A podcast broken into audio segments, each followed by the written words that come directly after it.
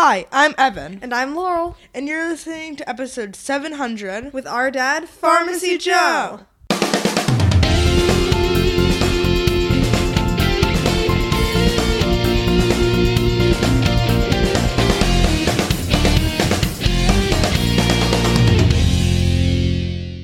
Thank you for being a listener of the Elective Rotation, a critical care and hospital pharmacy podcast. In this episode, I'll discuss whether melatonin can prevent ICU delirium. I have all the evidence supporting today's show linked up in the show notes at pharmacyjoe.com slash episode 700. Numerous medications have been studied in an attempt to find something that prevents the development of ICU delirium.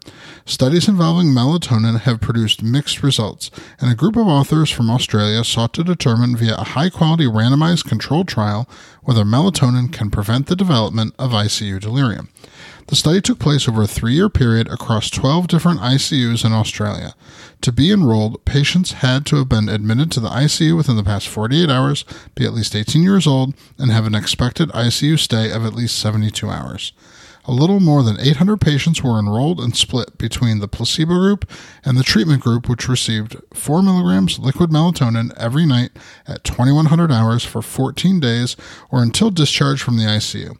The primary outcome was the proportion of delirium free assessments as a marker of delirium prevalence within 14 days or before ICU discharge. During the study, patients were assessed twice a day with a CAM ICU score to determine the presence of delirium. A variety of secondary outcomes were also assessed, including sleep quality and quantity, hospital and ICU length of stay, and in hospital and 90 day mortality. The melatonin group had 79.2% of their CAM ICU assessments negative for delirium, compared with 80% for placebo. This translates to no difference between groups with a p value of 0.547.